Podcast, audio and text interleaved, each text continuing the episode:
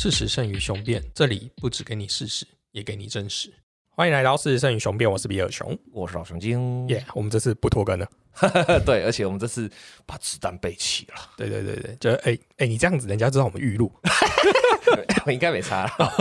好，那我们今天来聊一件重要的事情，哦吼，我觉得要关乎中华文化。哎呦，哎所以准备好辱华了。这耶，这次命题很大，哦，命题很大。好 命题很大，好请注意啊！嗯我现在问你问题了。好，来来来，哎，酷吗？嗯你认识孙中山吗？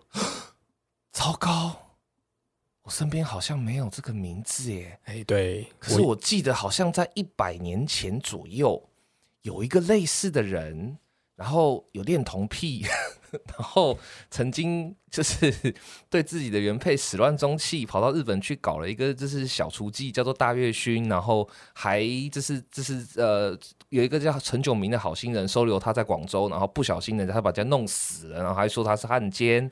这个这个孙中山的话，好像有一点印象呢。哎，你我老孙，你你这样讲就真的很不精确。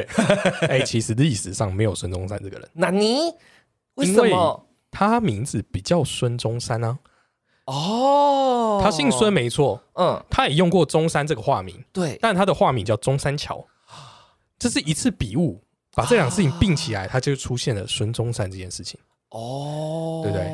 对的，他其实照理说应该是叫文呢，他叫对，文他叫孙文嘛啊，对对？然后字逸仙嘛，对，这些事我们都知道嘛，嗯对，所以你看这个局一挖你就中，没错没错没错。所以你看哦真正认识孙中山的人才不会认识孙中山。哎，这个是很很有趣的命题。不过你这个命题就是是历史学的一个很常见的问题，就是说，当一个历史的虚伪现象，或者说历史的虚伪事件出现的时候，嗯那知晓这个虚伪事件，然后这个虚伪事件是有一个呃模拟的蓝本的时候，那这个人到底是知晓这个事件还是不知晓这个事件？这是一个很有趣的状况。比如说，呃，中山也可以，你刚才例子是也可以啦，但我觉得另外有几个比较更有趣的例子是宋江。嗯，宋江，大家听到这个名字，第一个想到的是什么？《水浒传》是《水浒传》嘛，对不对？嗯但你知道北宋真的有一个宋江吗？呃，他是史实人物哦，他是哦真的存在的史实人物，而且他根本没有一百零八条好汉，他也没有那么厉害，嗯他其实就是一个还算可以的商商人转盗贼。然后后来很快就被招安了，然后后来也很快就没了。就是他并不是个可是《水浒传》毕竟它是小说啊，对，它是小说没错，可是它基本上用了一个真实历史的宋江。那当你知道宋江，然后你的宋江的连结，就像中山郊也是化名啊，嗯，对啊。当你知道宋江，然后你把宋江的连结全部都跟《水浒传》拖在一起的时候，你的思考跟你的理解里面，事实上并没有北宋这个真正的宋江这个成分存在的时候，那你到底是认识宋江还是不认识宋江呢？嗯，对，其实这是历史的一个命题啦，就是说，呃，历史并不是铁板一块，历史也并不是所有能够被记录的或能够被背诵的就等于它为真，并不是。嗯哼，很多时候历史是会有这种所谓的重叠现象，嗯，就是说你所以为的、你知道的那个东西，它只是呃流传比较广泛的版本，嗯，但它跟历史本质是无涉的。哦，所以历史没有真理喽。没有，并没有，历史真的没有真理。像举一个更狠一点的例子来讲好了，呃，道可道非常道，听到这六个字，你觉得是什么？老子，《道德经》，对不对？嗯。那结果有一天，有在中国大陆考古的时候，找出了一个竹简，叫《竹书纪年》。嗯哼，竹书纪年是确认哈，是在就是大概呃战国中期的时候的木简。那上面它有记载了相当多当时受欢迎跟当时流行读物啦，你可以说那个时代的伯克莱排行榜。嗯，然后它也就会有一些简介嘛，《道德经》的第一个第一页打开的第一个字就不是“道可道，非常道”，就不是这样。竹书纪年提供了一个完全不一样的版本，嗯，所以如果说竹书纪年是真的的话，那原来我们读的《道德经》都是假的喽。对，读了这么多年，传了这么多年的《道德经》都是伪经喽。所以没有人知道事实是什么。答对，就是历史就永远都有把我这种模糊性，除非你有办法伸出时光机的，不然的话，真的你你永远都是有一定的模糊性的。所以历史学家都是各说各话。诶、在某个程度来讲，说是的，嘿 对，哦我以为你要说是胡说八道。没有没有没有没有那么严重。呃，历史学家哈，他之所以可以称为历史学家，而不会被称为说是胡说八道，最关键原因就在于说，历史一个历史学家他最需要的事情就是考证，嗯他在考证上的功夫是必须要很可怕，那真的是 耗手穷经啊！他为了一个字，就像刚才讲的“道可道非常道”，到底是不是正本？那竹书今年出来了，竹书今年是不是写错？还是那个考古人多挖了一笔，还是怎么样？这样他要用尽一切方法去看实物，看各种东西，去得到各种资讯，用尽一切方式去得到所有资讯最枝微末节的细节以后，他才能够做一个相对推论的判定。说，所以我认定这个应该是真的。哦，对，这是很辛苦、很辛苦、很辛苦的事情。这样让我想到有一件事情，就是像我们在法律上面会讲说。举证之所在，败诉之所在。那你在做历史考证这件事情，你越纠结那一个点的时候，就容易越被人家推翻哦。啊，对，是啊，对啊。所以说，这就是历史学家 不好干的原因啊。因为你看，你你要面对都是一个又一个的巨人呢。没错，这个人他，比如说，我们就举钱穆来讲，好，钱穆绝对是一代国学大师，一代一代一代史家，没有没没话没话说的。钱穆考的历史考的已经很细了，钱穆在历史上的那种追究跟他的读书的那种细致程度非常非常的高。那钱穆已经是站在这么多前人的巨巨巨人的巨的肩膀上了，然后你还要去挑战他，那等于说你还要爬，你要先爬爬爬爬爬爬爬爬到他最后一个巨人的最上端以后，然后你才可以看到说。哦，所以这边前目其实还有一些空档，那我赶快就去讲一下，说前目这边可能有错。可是问题是你可能爬到一半的时候你就跌死，或者是爬到一半的时候你就没力了，或怎么样。所以史学家难当的难当在这里，他是真的是耗手穷精的任务，你必须要花很大量的时间、精力、精神去。反复的阅，不是不是读一次就好哦，那样反复的阅读一个史家，另外一个史家的的的努力的成果的记录跟他的考证，这样，然后你才能够就此去产生更进一步的推演。嗯，所以说在这样子的前提下，历史这个东西它会产生一个习惯性的收缩。嗯哼，也就是说，如果这东西它经过了一定的时间，没有新的证据，然后也没有新的质疑的时候，我们就暂且当它为事实。不然的话，如果你每一个过程你都必须要从头这样爬树一次的话，人类的寿命绝对不够的啊！是，对啊。所以说，这是呃，你会发现史家大绝大多数会去，就是对某一些部分他是不会想去动的。举例来讲的话，秦始皇有书同文，车同轨。这个事情，大家是普遍是不会想去动它的，因为这个有很多客观事实佐证，那也有很多主观事实可以佐证。那目前在这个事情上，应该是找不到什么太大的破绽，所以你花时间去弄它，你不如去花时间去先把一些很缺乏的悬案，或是很缺乏关键证据的部分，先把它弄清楚。因为有时候在某一个历史的环节的关键部分弄清楚了以后，后面会整个变化掉。嗯，后面会整个变掉。比如说，像最近有一个翻案翻的还算蛮成功的东西，就是很多人都会误以为说，就是北宋很弱，嗯，北宋宋朝是一个非常脆弱的国家，就是军事很烂，然后跟辽国打也输，跟金国打也输，然后北宋输到南宋这样，一一直都在输这样。但是最近有一些证据显示，就是有一些新的发现是是。呃，宋朝其实并没有在战争上有那么多次的失利。嗯哼，他有些时候甚至是是打赢的，或你不要说打赢了，因为其实战争很多时候它是结束的没头没脑，就是突然之间就不打了，他并没有就是一个特别的停战，或是说特别的，就是说哦，你你就输了或我就赢了，双方都还有一定的实力。但是宋朝它有一个强项，是它钱很多，这个国家非常的有钱，在宋朝大概是中国历代封建朝代里面最有钱的一个朝代。嗯，所以他当他判断说。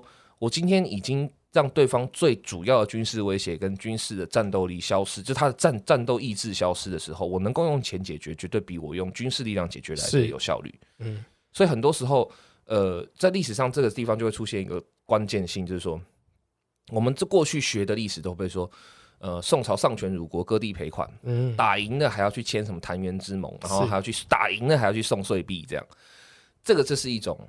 可能会被颠覆掉的历史，就是它可能会被修改成，就我目前所知，它可能会被修改成说，宋朝并不是傻或是怕，所以才去跟辽国送税币、输税币，嗯，而是我如果可以借由这种税币经济去刺激辽国接受我的这样子的输送方式，来作为一种习惯的话。那我有没有可能可以跟辽国打开的是长久性的贸易关系，并且让他认识到一件事是说，你大可以不用用冰刀相见的方式，你是可以跟我一起雨露均沾的，没错。然后用这个方式去往后推展，他可以延伸出他自己的军事政策。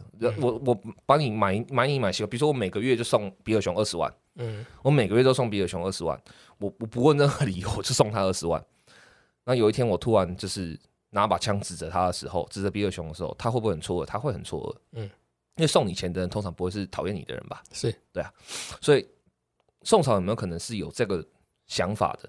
光是这件事情，如果确定了是宋朝并不是。如大家过去所想的那样子是文弱或什么的话，那整个后面的说法就全部都要推翻了。没有，其实宋朝啊，嗯，他理解了一个我们现在都做了很爽的事情哦，就是拿钱砸人。哎，那个爽快感真的不是打赢人家一个，你要用拳头打赢就就打赢了，就打赢嘛，就皮肉痛哎。拿钱砸人那种爽快感真的是，对对，宋朝就是。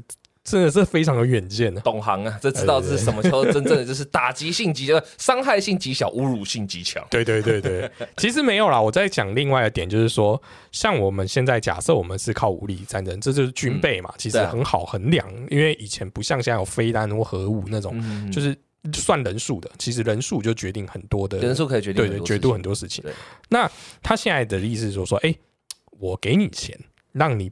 就是不要这么，就是等于说你就有钱花了嘛，那你就等于说像我们就会讲保暖思淫欲嘛，对，你就没有那么大的侵略性了。你是不是那些兵养着你也没用？对，啊，久了久了没打仗的兵就弱了。对，所以他其实送钱给这行不是，虽然我们看起来好像就是示弱，但事实上他一方面这种做法是很有机会可以削弱对方的战力。没错，没错，没错，对啊。所以其实，在这种事情上，那可是这个事情里面，它事实上就会牵涉到相当大量的考证工作就要做。嗯，有没有这样子的奏折存在？有没有宋史的哪一个地区、哪一个环节有这个证相相对证据的存在的可能性？那如果这个相对证据存在，真的发生了，比如说他记录说，诶，当时。呃，宋辽之间最大的缓冲国西夏，西夏曾充当过很多次的，就是缓冲的，就是桥梁。那西夏有没有相应的记录？如果宋朝有相应的记录，西夏也有相应的记录，那这件事情很可能就是真的，因为它不容易串嘛。但当时并没有，并没有意识说我们要去一起伪造历史啊。然后。如果西夏也有相应的记录，然后我们去了实际现在大概青海那一带的地方，然后去找到有一些古迹哈，找到一些呃古遗物、考古学的证据里面，也显示出来说，哦，那里曾经找到过宋朝的一些，就是呃，比如说碎币的一些，就是。呃，残留物啊，瓮也好，或是呃钱币也好，或是丝绸也好，那那些东西里面，它符不符合呃，它在古书或是在呃一些公文或是这些尚书里面找到的它的呃说法哈，有没有办法对这些东西都是很繁大的工作，这非常非常累的，这很可怕。所以能够提出一个假说，在历史学界已经是 天崩地裂的事情了。然后。最难的就是你提完那个假说以后，你还要能够证明，而且证明之后还要让众多跟你想的不一样的人点头说：“嗯，好啦，你研究做够了，我们觉得是这样。”哦，这个这个是太可怕。哎，那这样就你讲的，事实上，呃，历史上存在太多不真实了。没错，没错。那学历史干嘛？嘿嘿，对，这就是另外一个问题。很多人都会问这句话啊，所以。他应该说，大部分人在想到历史的时候，没有我刚刚讲的那么细。那那个比较可能是受过史学训练的人才会想到那么细。大多数人想到历史的时候，第一件事就是啊，这都死掉的人事啊，啊，那都已经过去了。嗯啊，学历史要干嘛？这样，事实上学历史，我觉得你可以不用把它跟史学方法学，刚才讲的那很多是史学方法学，你不用把它想的那么专业或那么硬。嗯，它到最后事实上就是一个，我觉得魏征讲的最直接的，就是以史为镜，可以知兴替。你是。因为知道历史，所以对你现在的生活跟对你现在的机遇能够有直接的帮助，就是是学历史理由啊，就这么简单。可是我们还是一直不断的重蹈覆辙啊。对啊，学历史不一定是能够让你避开最理想的情况，理想型是让你可以避开重蹈覆辙。嗯，但是即使它不能够百分之百帮你重避免重蹈覆辙，但学历史至少会有一个呃两件事情呢，我觉得一个是主观性的快乐。知道历史是一件很快乐的事情啊，是一件有趣的事情嘛。那第二个，对，第二个是主观去掉主观性，客观上来讲的话，学历史有一个最根本的客观定义，应该说客观的利益跟优势，就是当你在看到一些很接近的事情的时候，你会自然的觉得，哎，联想到的，你联想到的方向通常会比较正确。嗯，你的框架会比较容易。就你刚才说学历史很快乐，我看应该就大概一百个有五十个会反对吧？对，应该会，尤其那些二类组的，应该会直接跳起来。什么什么 学历史就是一天到晚就在那边背人名，对，背年背年号，好奇怪哦。哎，这个地方我真的要替历史本身说句话，那个是历史教育的问题，并不是历史有错哦。等于你在那边挑战了台湾长久的国立编译馆。台国立馆已经没了，所以也不用挑战，它已经被瓦解掉了。对，但是的确啦，就台湾长久以来就是在，嗯，我也不知道从什么时候，因为这个我没有特别的去研究，但我只能这样讲，台湾很长久的时间都把历史变成一种填鸭式的背。哦，我最讨厌背那个清朝的。所有历代皇帝的先后顺序，那个倒是不用背了。我觉得通通常都会背说，一八九五年甲午战争，然后签订的马关条约，然后一九零零年就是呃八国联军打入北京，慈禧太后习光绪逃往四川，这样这些这些鬼东西，就是我背它到底要干嘛？对，所以这台湾大多数人对历史的第一个探问或第一个感慨都是。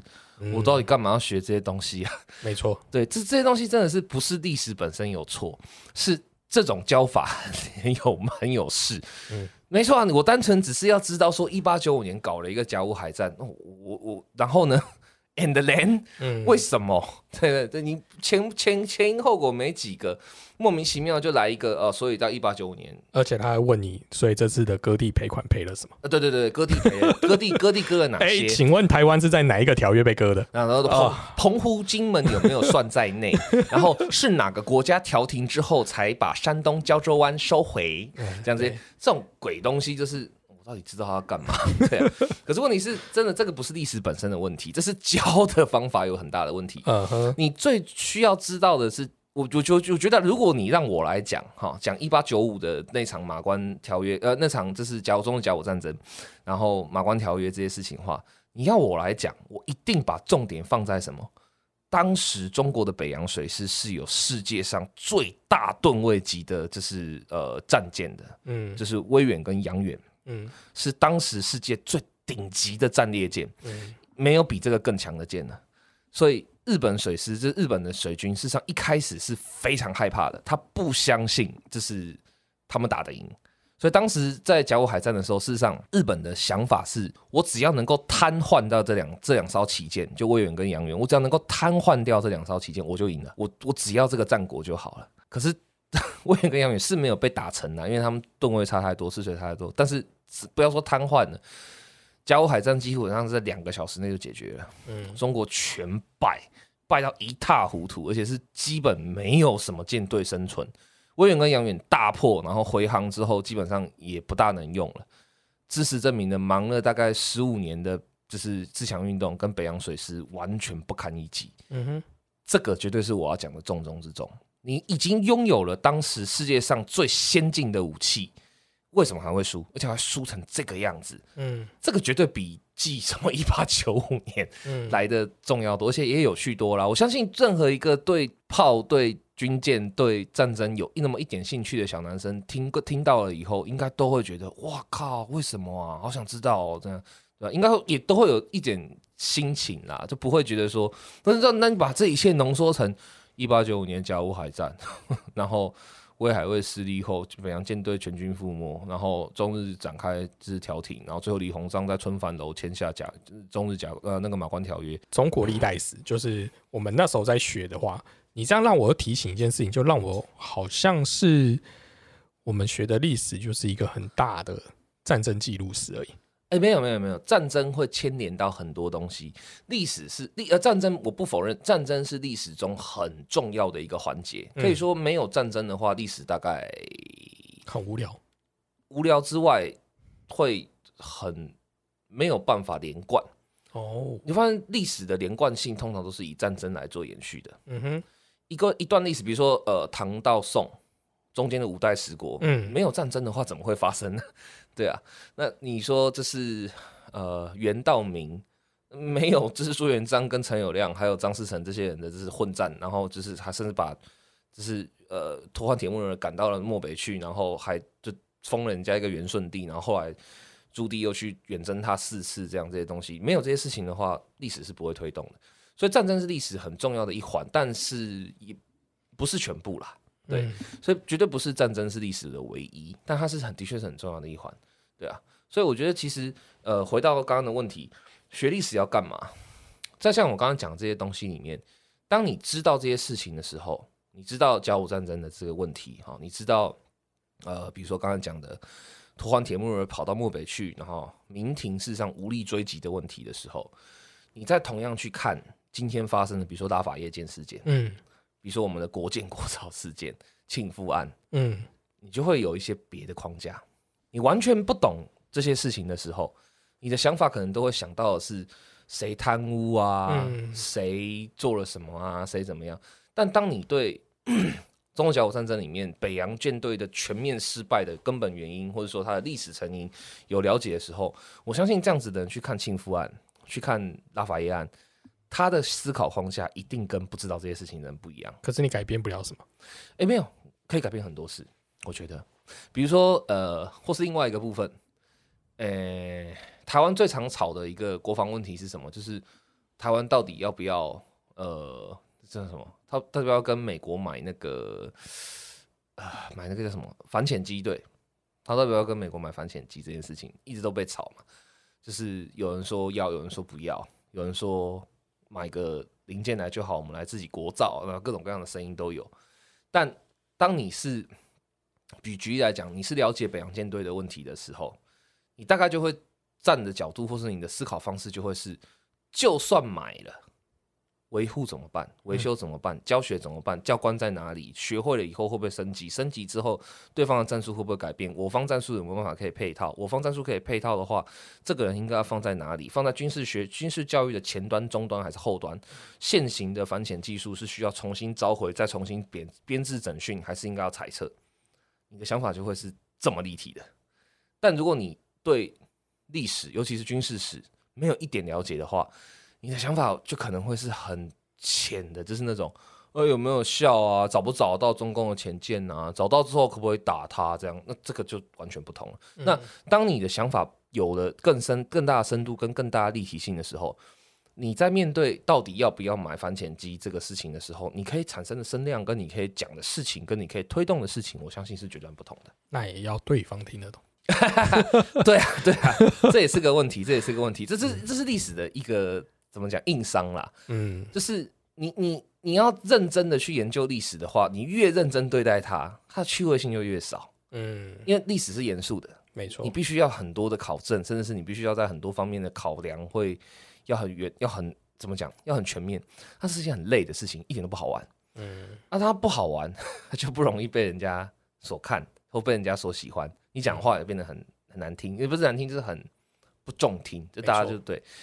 所以，怎么在历史教育的趣味，或者是它的需求，跟就是以古见今这个需求，跟让大家能够听进去之间取得平衡，我觉得事实上才是历史教育最根本的问题，也也是大家最需要学历史的地方啦。嗯，对啊，学历史不是为了要能够。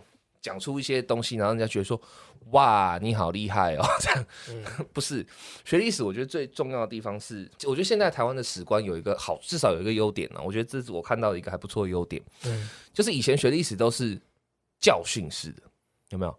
你怎么连这个都不知道？这是 赵三刚讲那个话哦。竟然不知道孙中山啊，竟然不知道岳飞，嗯，都是教训式的，这是不对的。这事实上是一个错误的历史的传递跟思考方式。嗯。历史最需要的是，我学到了一个什么有趣的东西，所以我可以分享给你，你也会喜欢，那你就成为了同伴。嗯，那你可以去研究属于你的历史的部分，跟或者说你可以去帮我们一起来，呃，怎么讲，承担把历史可以推广出去的这个事情，它应该是要可以分享的，而不是成为一个单一的单点的教训的事情。嗯，对，也就是。今天就算我不知道岳飞，我也不是一个辱华的人。当然不是，当然不应，也不应该是。最理想的情况是什么？你看以前，如果有一个人说啊，我不知道岳飞啊，没学过啊，哇，我们台湾长久以来或是长辈们的心态都是哗然，哇，这个是毁灭的，去中国化，天哪，这孩子以后要学什么？知道什么？都是这种很负面的情感。但是他还不知道岳飞这件事情。照理说，真的是一件这么让人生气的事情吗？当然啦，因为他们会说你都不知道你祖宗是谁，你忘了你的本。我靠，我觉得这跟历史已经无关了，这是情绪勒索啊，这跟历史有毛关系？我举个最简单的例子来讲好了啦。今天假如说哈，在中国大陆的某一个地区，岳飞是那个安徽人，对，你说在安徽的某个地方有一支岳飞的血脉，他他不知道自己是岳飞的血脉，然后你跑过去问他说：“哎，老想啊，你知道岳飞吗？”“知道啊。”“你知道他，你是他的种嘛？你知道你是他的后人嘛？”“啊。”俺不知道啊！哎呀，你忘了你的本了？这里面有任何历史成分吗？没有啊！所以我觉得说这种忘本、忘忘根、忘本这种鬼话的，那都是变成情绪勒索，那跟历史有个毛关系啊？嗯，没错没错。一般我讲个最残酷的事情好了。哎，你各位谁知道你在就是四万年前智人从东非大陆走出来的时候，你祖先是谁？嘿，你到底是尼安德塔人还是？对啊，你对对对，还是还是雨林巴布巴布诺雨林猿，还是你是另外一批，就是当时的几个混种混呃说类类智人人种的？嗯，对吧？这完全不搭嘎的，对啊。所以我觉得正确的观念跟态度应该是：哦，你不知道岳飞哦，太好了，我来告诉你岳飞的故事。或是太好了，我跟你说一下，岳飞其实是个什么样的很酷的家伙，这样，嗯，那 totally fine 嘛，没有关系啊。而且讲句难听话，如果你真的要讲说你知不知道历史的话，然后你要用这种寻根论来说的话，呃，那我都喜欢问这种一个很严肃的问题，嗯，请你把你的 DNA 报告检，就是检验报告跟分析报告拿出来。那我要先确认你的高加索人种跟蒙古人人种的，就是呃那个分布属性，然后你的分布属性之中有多少证明了你是中国属于长江流域的人，还是黄河流域的人？对。那如果你有百分之四十是长江流域，百分之六十是黄河流域的话，那我认定你是普泛上的北方人。嗯。如果你是普泛上的北方人的话，那我想要先确认一件事情：你的祖先是从商代开始算，还是从周代开始算？嗯。请回答我。如果你不知道的话，你怎么连这个都不知道？你知不知道你的祖先？那我也可以这样勒索你啊。嗯，对啊，所以就完全没道理。没关系啦，反正日本到底是不是徐福的后代，也没人说得准。没有这个，这个，这根本就是个屁话。徐福跟日本的关系，就只是他确实曾经去过日本。哦，但是说他们是原主，你太瞧不起人家。早在徐福，早在秦代之前，日本早就已经有弥生人跟这神文人两种人种了，跟徐福不需要啊，对啊，所以这根本就对啊，所以呃，不过你看，这也是一个有趣的事情，就是说，当你用这样的方式去，就我刚才那样讲话，算是不会太过分，但其实还是偏向教训式的，所以就知道这个遗毒有多深。我们听到一个人讲了一个历史见解，我们通常的反应都是教训式的。嘿，要么你得攻杀，嘿，对，要么是教训说你怎么讲错了，要么是教训说你怎么不知道。对，这真的是一个很讨厌的事情，你知道吗？没错，没错。对啊，而且我觉得最恐怖的事情就是说，那如果你真的要讲历史的话，好，那我们就是不要，我们就是说，你真的要讲历史这个事情本质的话，所有的人类的本源种都是从东非大陆出来，真没跑。嗯，所以说你。为什么会知道中国的历史？你知道岳飞，那你怎么不知道洪都拉斯的国父是谁呢？嗯，你怎么不知道乌拉圭经过了几次革命呢？嗯，你怎么可以不知道智利曾经有一个伟大的总统叫做阿德莲呢？嗯，如果这些东西你都不知道的话，你配做人类吗？对，所以你看，历史不是叫我们要记得多少东西，就算其实你又回来看，其实我觉得这件事情就是一个教育的一个，嗯，一个很值得讨论点啊。嗯，就像。我们真的要知道所有事情吗？就像我们今天如果不讨论历史好了，嗯，库玛，你知道三角函数吗？曾经学过，现在还背得出化学元素表吗？要修，从来就没有背出来过，现在也背不出来。我们我们一个人活在现代这个社会，我们要知道的东西，嗯，已经很多了。对，那这些事情是永远你都学习不完，永远都记不住的。嗯，我们还一直纠结是你认识这个人，不认识那个人吗？对对对对啊！所以你看，今天老赵太久没出来讲话了，就讲了一个，哎，这证明了就是你的思考早就脱离时代了，而且就是你不但脱离时代，然后你还啊，我觉得怎么讲，你还用一个非常不效率的方式来评价他人，没错，有点可悲，对啊。所以说真的，回到今天最原始的呃主题。你不认识孙中山，你真心不认一一对孙中山这个人是完全压根零认识，so what？嗯，真的没差，真的对。那你说这是不认识岳飞，那也是 so what？真的也没差。但你认识他有很多很多的好处，那你为什么不好讲这是好处的部分，而你要一直吓他说：“哎呀，你怎么这个也不知道啊？”你这样吓他，他就会比较想认识吗？我不觉得。嗯，没错。那你到底是你到底是要帮他还是害他呢？你一天到晚在那边讲说去中国化、去中国化、去中国化，事情其实不大好，因为其实中国的文化跟中国历史里面有相当多值得借鉴的失败，不是成功，是失败。你不用觉得他很伟大，而是你要去警惕他做过这么多失败的事情，这绝对值得学啊！人家的失败当然就是你最好的养分嘛。既然是替他好，去替他着想，觉得说你要知道这些人的失败比较好。结果你却一直用，就是你不知道这些人的失败，所以你很失败哦。这什么烂说服方法？这什么烂逻辑？但我觉得去中国化可能还有另外一个可以思考的点，嗯，也就是呃，库马也知道嘛，就是历史其实最早都是从地方史为一个发源嘛。应该这样讲，历史一开始都是只能够记录有限的事情，就是身边的事情。对，那。其实为什么我们最后会好像是在讲去中国化这件事情，是因为，呃，如果你就一个地域来讲好了，嗯，我们自己认识的台湾太少啊，的确是，对。那如果我们把有限的、有限的哦历史学科教学时间算下去的话，那的确你必须要牺牲部分中国文化啊。那是，那是，我同意啊，对啊。所以那就会因此而被很多人借借题发挥嘛。对，我觉得那个借题发挥就是就是怎么讲？太过了，你你你你你你说是去中国话，是去到说那种，比如说呃一些我觉得很值得参考的失败，比如说呃连秦始皇都不知道，而且也不知道秦始皇为什么会倒台，不知道秦帝国的这个穷兵黩武到最后是封无可封，赏无可赏，军功无所事。你不知道这些事情的话，好可惜。嗯，这样子，我觉得这个就真的是，如果连这个都不教或这个都不说，我觉得太可惜了，是可惜，但。但我也不会说这个叫去中国化，嗯，这不叫去中国化，这个叫做去这叫反制，对，这个是根本上的反制。但是哦，但是我觉得我有强调一个重点，刚刚比尔熊提到一个，我觉得今天也可以到结尾一个很好的点，就是如果历史是一方一时一地的人的事，然后他的目的是希望让你现在的生活跟现在的一切可以有更。深层的框架跟更良好的思考方式，或者说更广泛、跟更有可以站在巨人肩膀上的思考方式的话，有一个条件下，我觉得中台湾真的不学秦始皇也没关系。嗯，是什么呢？台湾史如果有一个跟秦始皇一模一样，他也是想要产生大一统的帝国，然后他也成功的展做了短暂的大一统，他书同文，车同轨，然后就是呃度量衡统一，然后集天下之兵兵刀于咸阳，然后重新铸了十二铜人，然后把所有巨富都引过来，然后呢？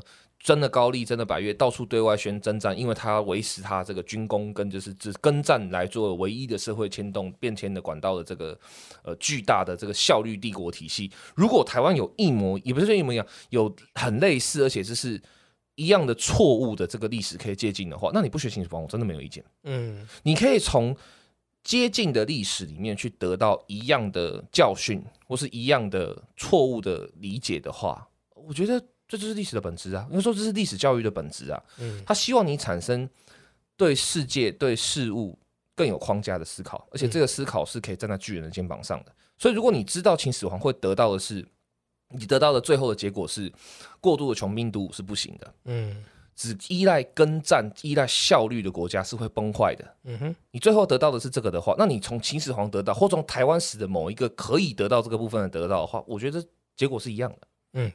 没错，totally fine，那并没并不会影响。嗯，对啊。但是如果今天哪个年轻人跟我讲他不认识孙中山的话，嗯，我会很开心，真的吗？因为不认识等于不属于你嘛。哦，是不是？哦，我懂了，我懂你意思。哎，你真的懂我意思吗？我懂你意思，这是他你认为说这是一种情感勒索，不是情感，这是一种呃情感几代的断开哦，不是，你想的你想的太过于深入了哦。我会请他把他的皮夹打开。哎，把不属于他的东西都给我。哦，毕竟我们之前有个小小的艺人捡到两百块，他就有小确幸了嘛。哦，对，如果我可以从这些年轻人口 口袋中拿到不少小确幸，我那一天应该过得蛮开心的。哦，对，好，那我们下次就见面就问年轻人说，就是哎，你认识孙中山吗？嗯，如果他说。不知道啊，啊，我教你，我教你皮包打开。对，那个不属于你的东西就给我，快给我们，我们我们告告诉你。对，好，事实胜于雄辩，我们下次见，拜拜，拜拜。